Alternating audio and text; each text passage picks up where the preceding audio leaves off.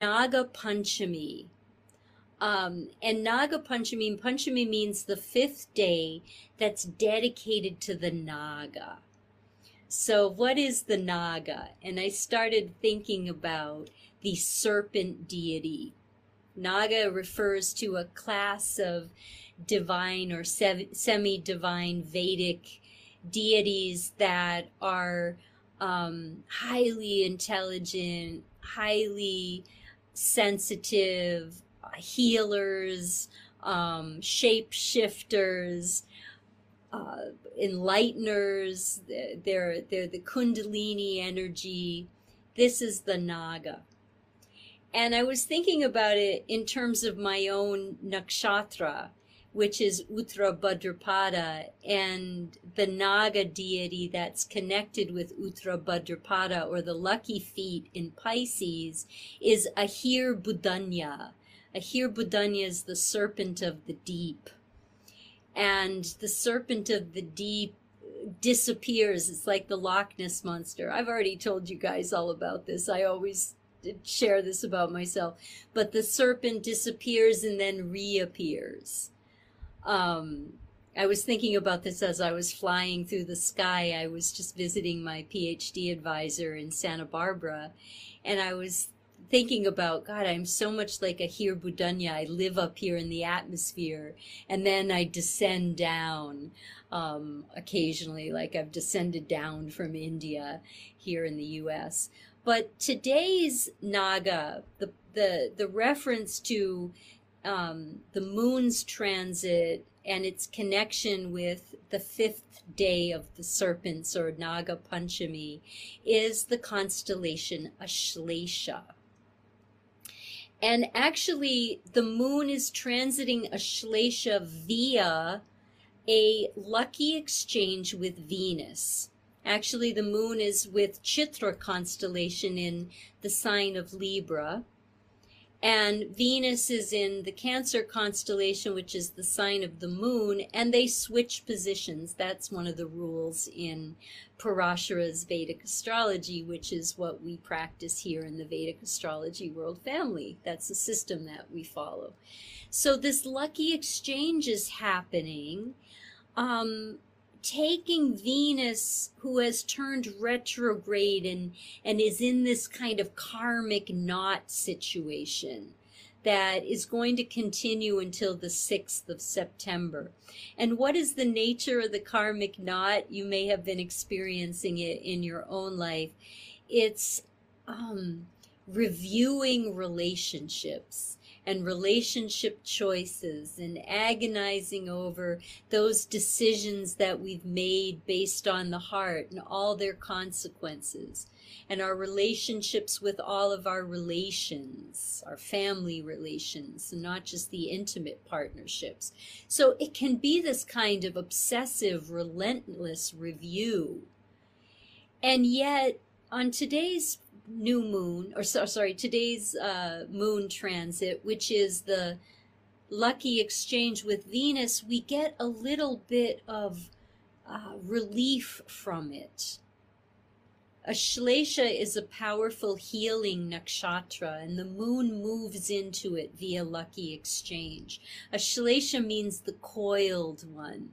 And this is where we're getting all the the uh, symbolism of the snake, and and Ashlesha relates to the the the uh, evolutionary energy within our nervous system or the kundalini energy. And when that starts to wake up, what happens is the the hold that Chitra has on us. So Chitra is is the nakshatra that the moon is transiting before the lucky exchange. So it has also some remnant in this uh, influence that we're experiencing tonight, or some you know trace of it. And what is Chitra? Chitra is is Maya, is illusion. And the older we get, the more we go through karmic cycles, I think the deeper our, our lessons in Maya are.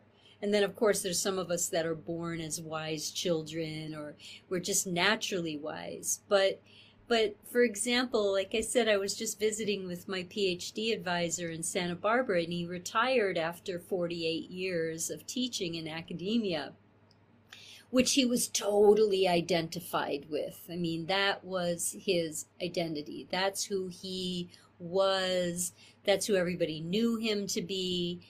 And yet, I was there when he turned in his key for the office. I mean, suddenly, poof, he's nobody and he's nothing.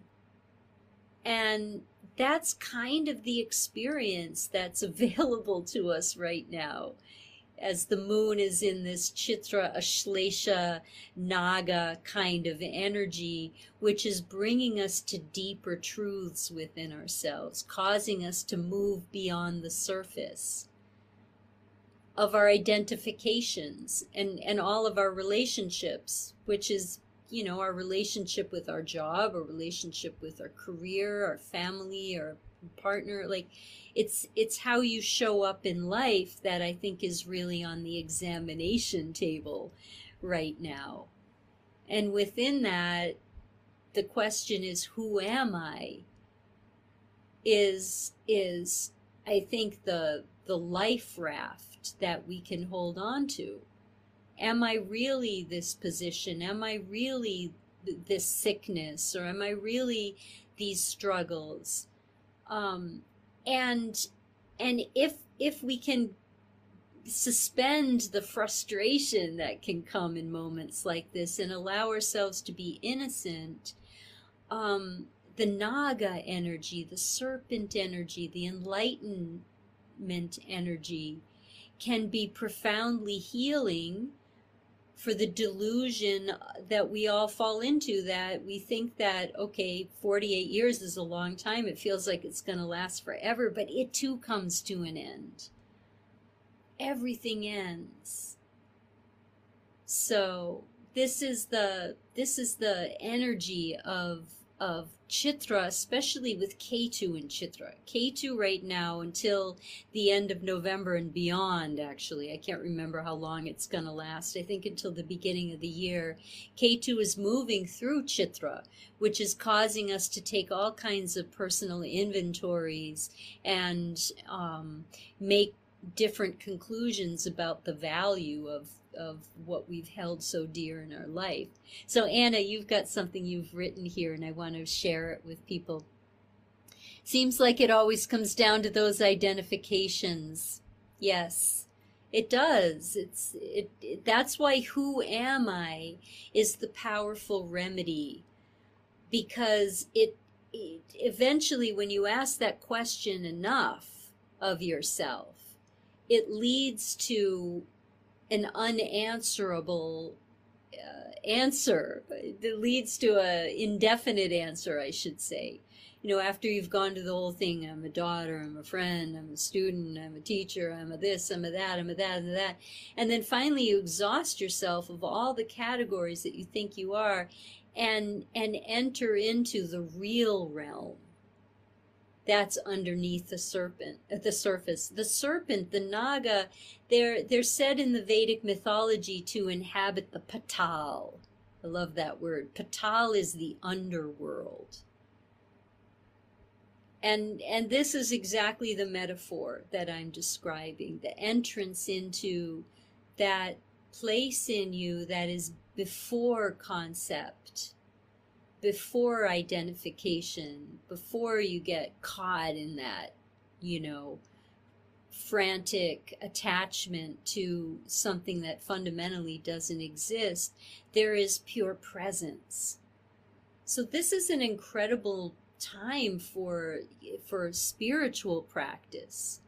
It can be terrifying in terms of of of worldly identifications, but but for um, you know slipping past the the mind that is labeling everything and attaching you to those labels this is really apropos for it. So so this is what i wanted to share with all of you. I'm i'm uh you know kind of um regrouping and coming back into uh, uh um fall mode, I guess, from the summer. I always need that time in the summer to just have like a blank slate. And then excitingly, coming up here in September, um, I am going to be teaching a immersion on the 27 nakshatras and the 27 personality archetypes of the Vedic zodiac. And this is like the heart and soul of of this powerful system of of self knowledge, which is Vedic astrology. And I'll be sharing more with you about that class and why I think it's such a great um, uh, entry point into uh, the universe that is Vedic astrology. So that's coming up. All right, friends. So I'll be back in touch again really soon and sending you lots of love and blessings from above. Bye. I would love to have you join us for the upcoming Nakshatras class.